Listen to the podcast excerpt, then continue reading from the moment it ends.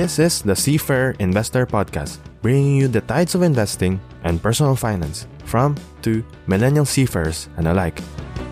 I'm your host, Soshin, a full time seafarer, value investor, and a personal finance enthusiast. Welcome to episode 5. And this episode will be my first ever podcast interview with someone that has more knowledge and experience than me when it comes to insurance. Even though I am an insurance agent myself, I figured it will be better to have him on the show share to us about insurance rather than me explaining it alone. We only not talk about what an insurance is, but how to approach and incorporate it into your financial planning. We also talk about a popular insurance strategy called buy term and invest the difference, or BTID in short. Overall, it was a lovely conversation we had, which I'm sure the listeners will learn a thing or two. Now, without further ado, let's go with my conversation with the risk advisor. The risk advisor, Aljes Reyes. Welcome to the Seafair podcast. Hi. Yes. Thank you for uh, gracing my show. I mean, this will be my first um, interview, and uh, yeah, I hope everything will be fine. So, can you share a bit of yourself for the listeners to know? So, uh, let me introduce myself first. No, so uh, I'm a CPA by profession, and I've been working for more than six years already. So, I used to be a risk advisor, no, in a big four auditing firm, handling uh, FMCGs and insurance companies. So currently, uh, I'm an internal audit manager in a pharmaceutical company, uh, while being an independent financial advisor, and currently affiliated with both uh, AXA and Pacific Cross. Mm, that's uh, that's a really good um, resume, or yeah. So you mentioned that your in your your pen name somehow is the risk advisor. So did you take it from being a risk advisor from those four big companies before? Uh yes, no. Ba- basically, uh my service line is risk advisory. So that's more on uh, uh supporting businesses no about risk. So more on uh, audit and consulting. So it it really the name there is advisor like matches up to your both jobs. Yeah, yeah. yeah, it's it's a really nice uh, uh, match up. And you've shared with me, and I've read in your um, LinkedIn that you're currently an internal audit manager. Um, and also, I'm asked, just uh, curious, what led you to become a financial advisor as well for AXA? Mm-hmm. So basically, when I was an auditor, no, in a big four uh, company, um, my job is more on to check, no, the operations of uh, insurance companies, no, on how well they are in financial, operational, and compliance perspective. So uh, during that time, actually, um, auditors uh, should be independent. We are not allowed to have any financial products, no, including insurance and other investments. So when I left the firm, no, I decided to be a financial advisor because uh, the working knowledge no, about the industry will be wasted if I will not it put to good use. So that's why no, uh, I decided to be one. Mm. So it's more of like a personal philosophy na rin, and uh, also for you to become an insurance advisor to make good use of your Yeah. what you learned in the ah I see I see So basically, uh, it's an independ- independent choice. Uh, I applied to AXA directly, no, so no one recruited me. So I chose AXA because uh, AXA is the number one insurance company globally and one of the top as well here in the Philippines with wide range of products. So not limited to VULs. Mm, nice. I see. And also, this got me uh, thinking um, is it a norm among finance professionals to also become financial advisors? Uh, so yeah, in my perspective, no, uh, business pro- uh, business finance professionals uh, still need a different set of skills no, to become a personal financial advisor. So that's not yet a norm, no, but an independent choice to join the noble profession. So unfortunately, right now the trend in the Philippines, uh, some only do it for money, as most uh, financial professionals here are overworked but underpaid. So they look for some uh, sidelines no, to have more income. Yeah, it's so more on having multiple source of income. So moving on, I mean, of course, we need to define first what is an insurance and can you also share why Filipinos need to have an insurance as part of their financial planning? Because as I know, I'm not sure if in the recent studies that I think most of the Filipinos are not really insured in any way, except for PhilHealth, yes. Yeah, you're correct on that. Oh?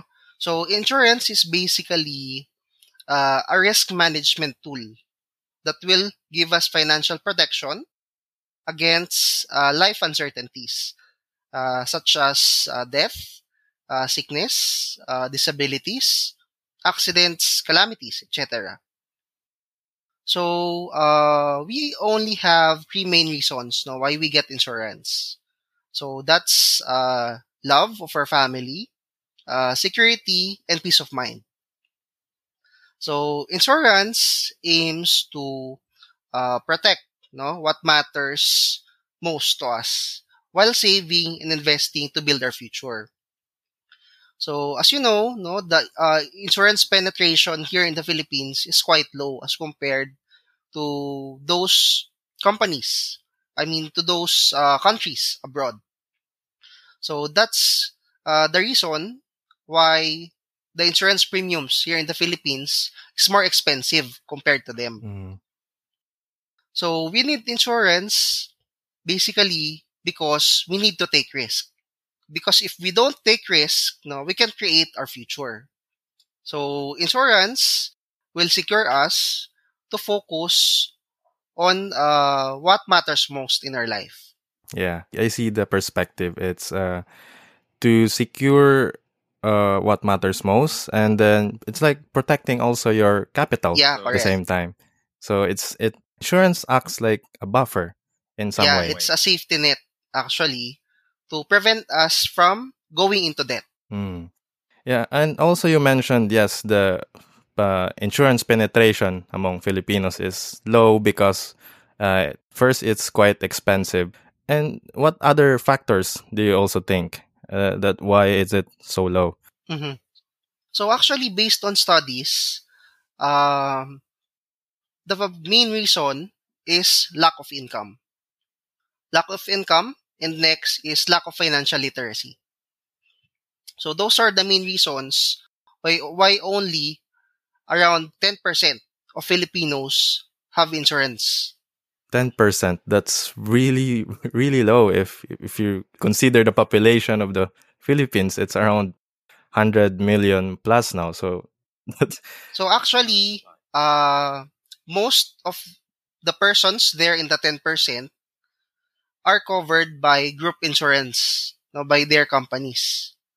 So Mm. only a few really have insurance that they bought on their own. I see. Uh, yeah. So it's really another aspect is to be to uh, spread more financial literacy among Filipinos, and I think that the the trend now in I don't know what to say, but on TikTok also on Facebook also it's more widespread, and I it kind of help um, put the trend higher. Yeah, you're right. No, so that's basically um, the impact of the Mhm. pandemic right now. So more people realize realize the importance of insurance protection because many people got sick, got hospitalized, and many people died Mhm. no, due to COVID. So it uh, emphasizes no the importance of insurance in our lives. So moving on to another one is can we get your you know uh, not really in-depth meaning on every um, different kinds of insurance policy but but just an overview on the different ones that being offered now like uh, term whole life uh, VUL okay so uh, basically we have uh, three main types of insurance. So we also have three licenses here in the philippines. So that's for uh, traditional life variable life and uh, general or non-life. So for traditional, uh, we have what we call term insurance, which only covers you for a specific period of time while paying uh, increasing premiums continuously. So the second one under traditional is whole life. So this covers you until you die while only paying fixed premiums for a limited period. So the second type is uh, variable or VUL, variable unit link. So here we pay a sum of money, which is automatically allocated to insurance and investment, depending on the product design. So the investment portion may be higher, may also be lower. So it's an insurance with investment component. Mm-hmm and it's not an investment with free insurance. So we should take note of that. Yes, that's really important to take note. yes, yes, I agree. Uh, while the third one, the general or non-life, so this basically includes all other insurance types.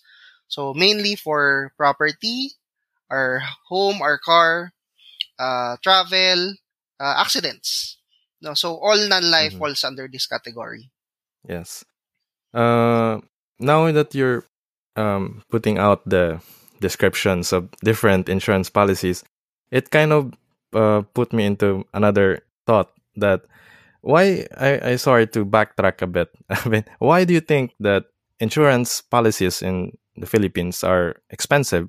Do you know the main reason for it, or it's just risks being taken into account? So uh, basically, it's about the risk and about numbers. So insurance is about numbers game. The more people to be insured, the cheaper it is. Because uh, the actuaries, or these are the mathematicians who compute uh, the projections on how many people will die at a certain age. So the larger the population or the data set, the more accurate the uh, projections that they can do. So the cheaper premiums that they can uh, offer to the public. So it's more of uh, yes, it's a numbers game. At at the same time, is they're just um, managing their own risks also. So yes, that's right. It in short, it's still a business. yes, correct. Yes. Um. So yeah. Uh. Just I just have to ask. so another thing that I want to ask also is um because this uh, podcast is for targeted for seafarers. What do you think would be the best insurance for in our age group? You know, where I'm a millennial seafarer, and for context, um, we seafarers in general are not insured after finishing our contracts.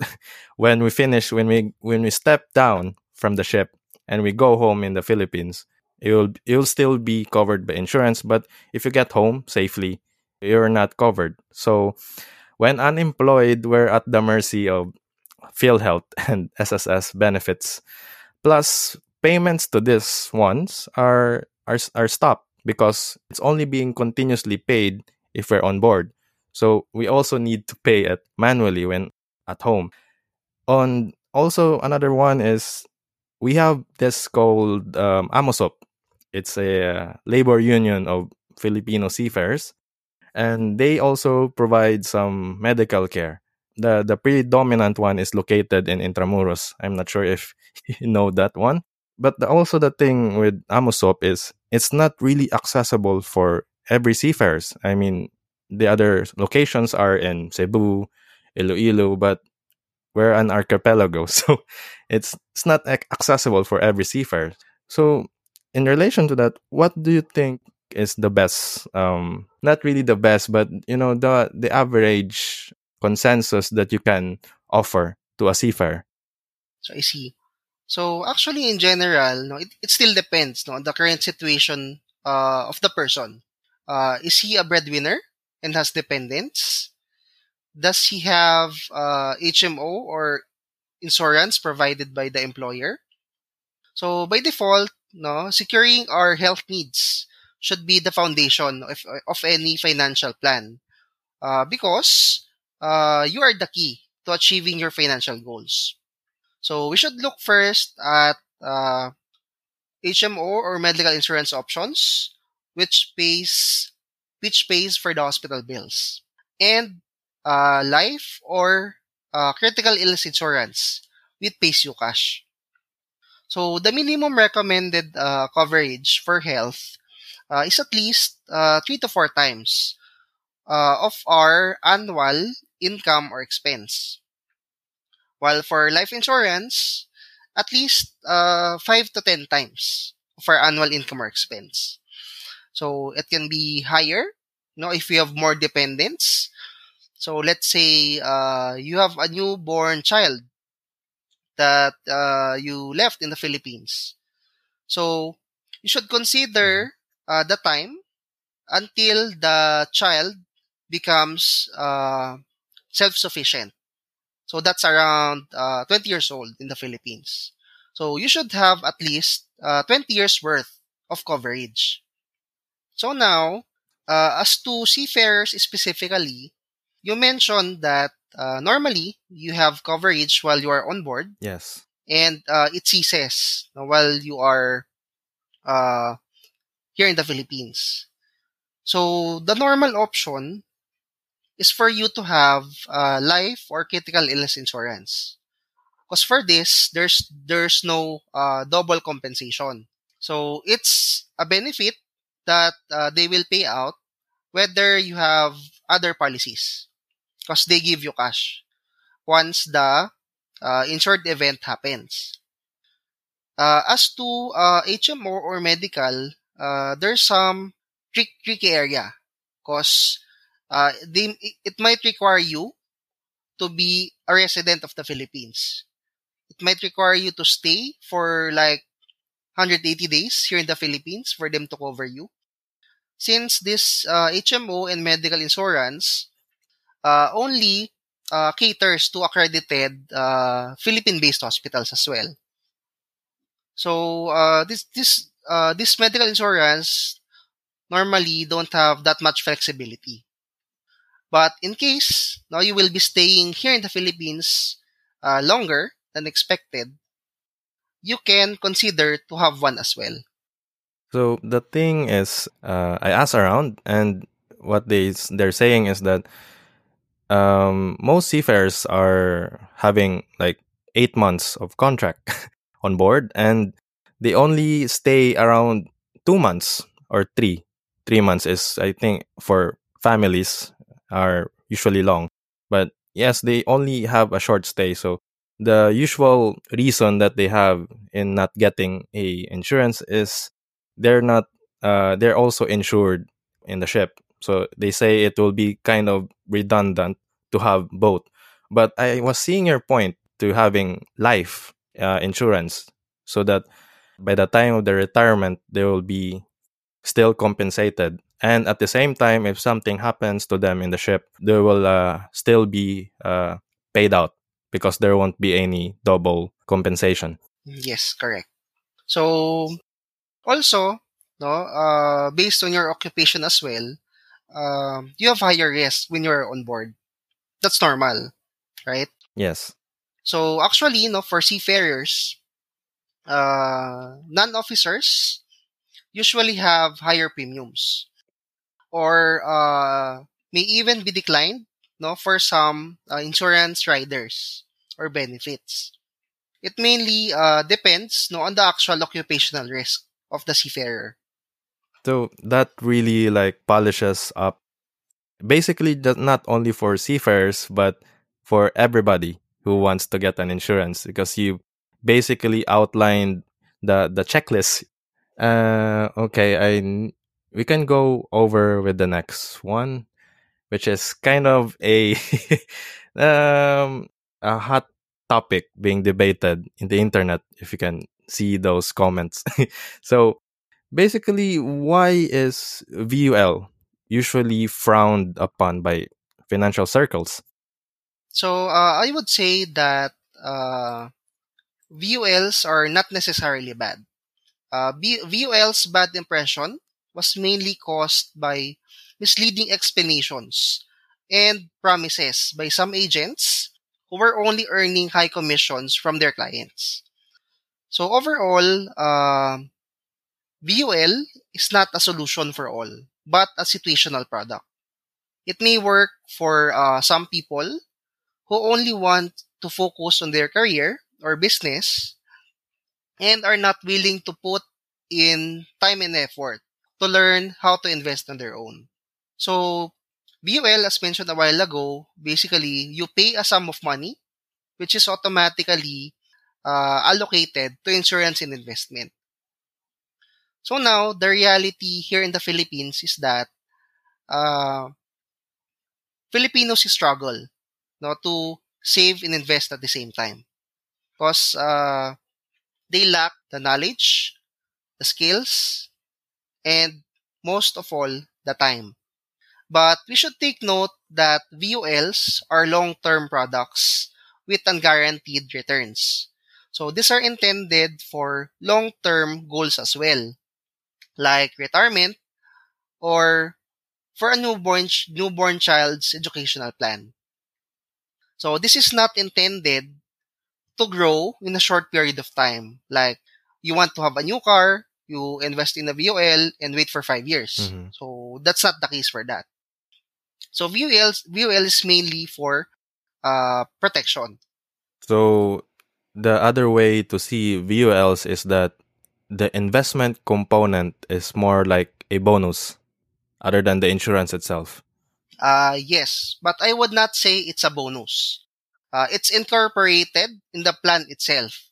It's more of an automated investment. But what can you say about the, you know, the reasons in, um, usually in, if you see in Reddit about mm-hmm. people hounding on VUL as a scam, uh, their usual argument on it is that it has one is has high management fees that eats in your returns and then it also has a high commission yes high commission premium charges also so what can you say about those um, bad reason that is being wrapped up about VULs uh, so basically uh, as to management fees no these are comparable to mutual funds also here in the philippines but the thing is, you are limited to what is being offered by the insurance company.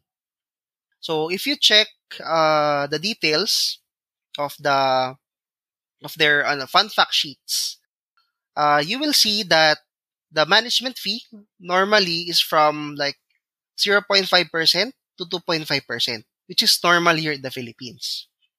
So the thing is, we also have high management fee because of friction in the financial system. So there are a lot of charges as well as compared to abroad like US ETFs they have very low management fee. So that's not mainly caused by VUL but by the financial friction. So second, no, as to high premium charges, so these are mainly caused by high commission. So now the difference is that for term insurance, for example, uh, you pay premiums continuously. So low premiums, but growing as you age. So the ballpark commission for that is around 10%. That grows depending on the premiums. So it's directly uh, linked as long as your uh, policy continues as compared to VUL, wherein a big chunk of the commission is being charged in year one to year five. So I think for uh, year one, the average here in the Philippines is around uh, 30 to 40%. So why is that?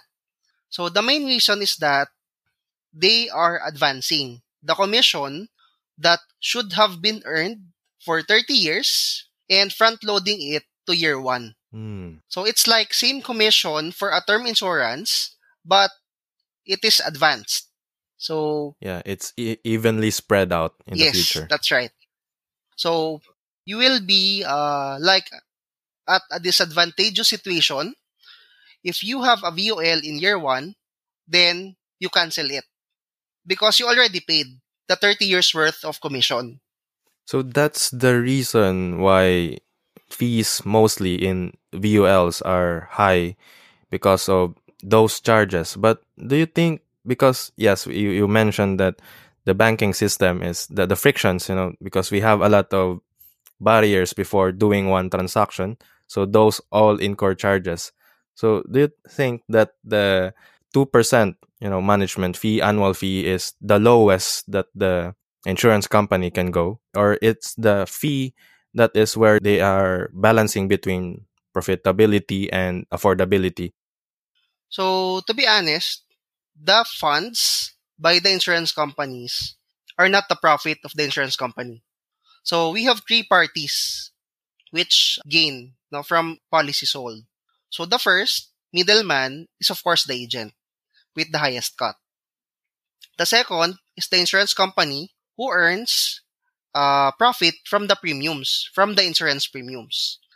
While the last is the fund manager who manages the funds and takes a cut for the 2% management fee. So it's actually a third party who gains from that. So it is not uh, the lowest they can offer. But of course, when you're in a VUL, you're only limited to choose within the offerings of the insurance company. Unlike when you are investing on your own, you can choose where do you want to invest. You can invest in uh, low management fee ETFs here in the Philippines or abroad. So in general now, as um, relating to your what you said about VUL is VUL is mostly not bad, but it's situational insurance. So it depends on your situation. If you don't have time to invest, you can opt for VULs. But if you have time to dig deeper, just buy a more cheaper insurance and then, you know, invest the difference.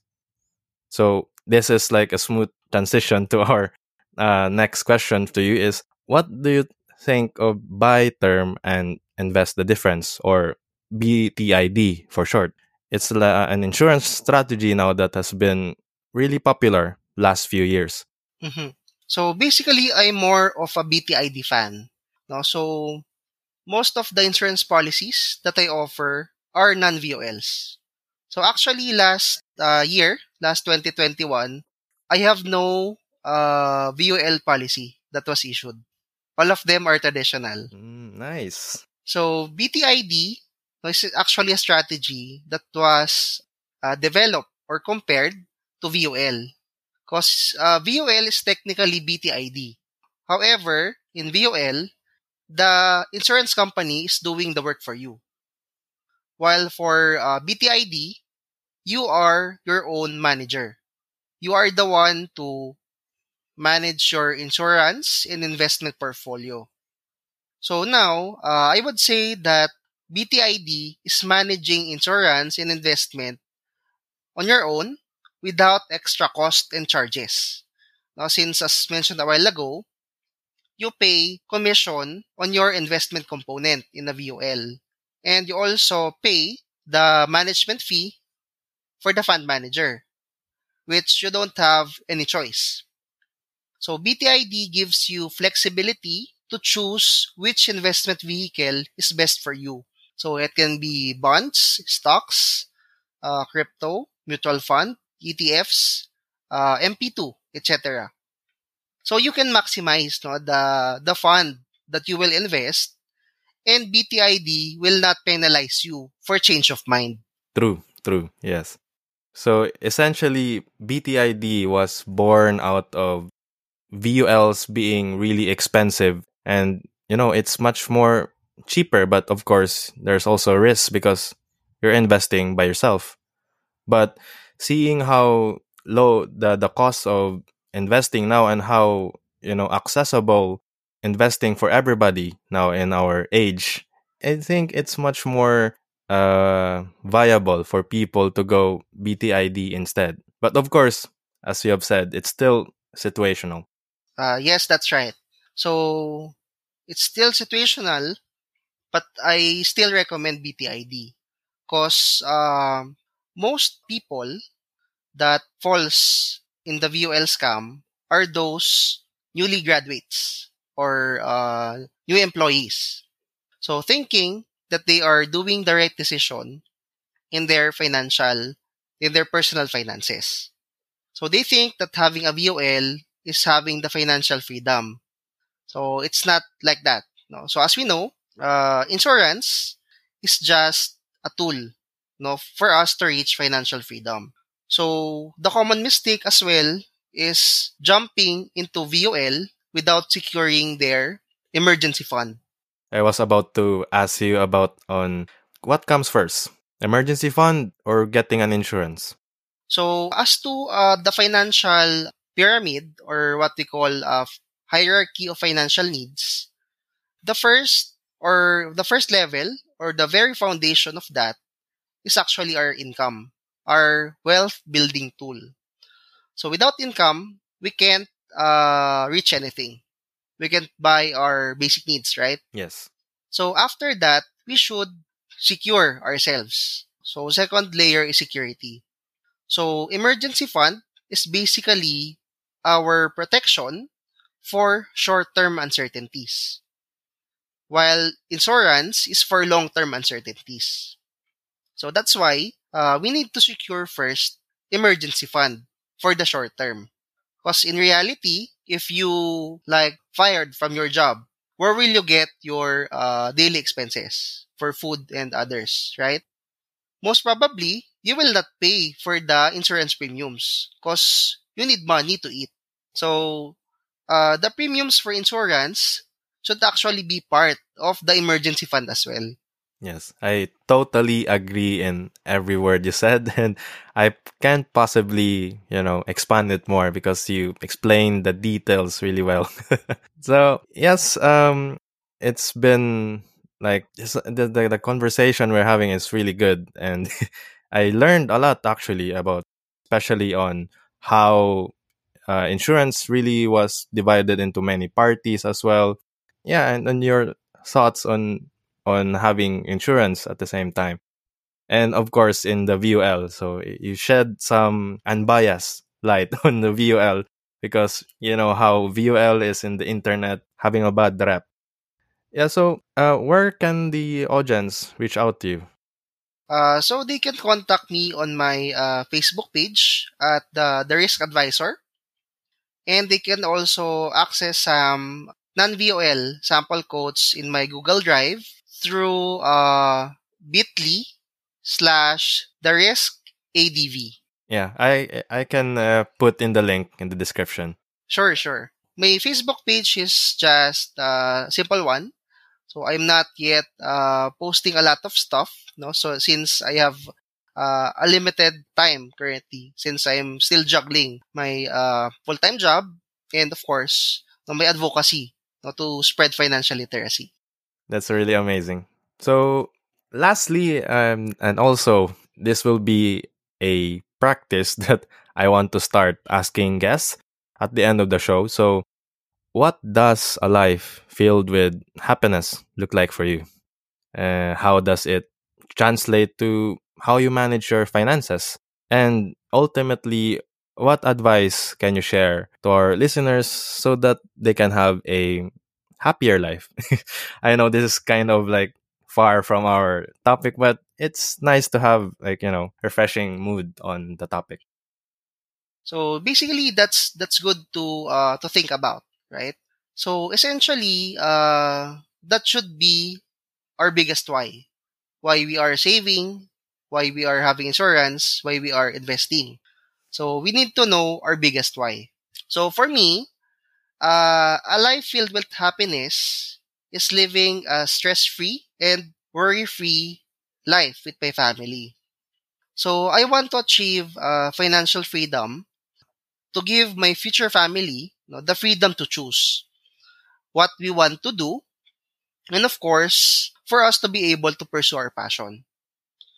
So it's like uh, money is just a second thought.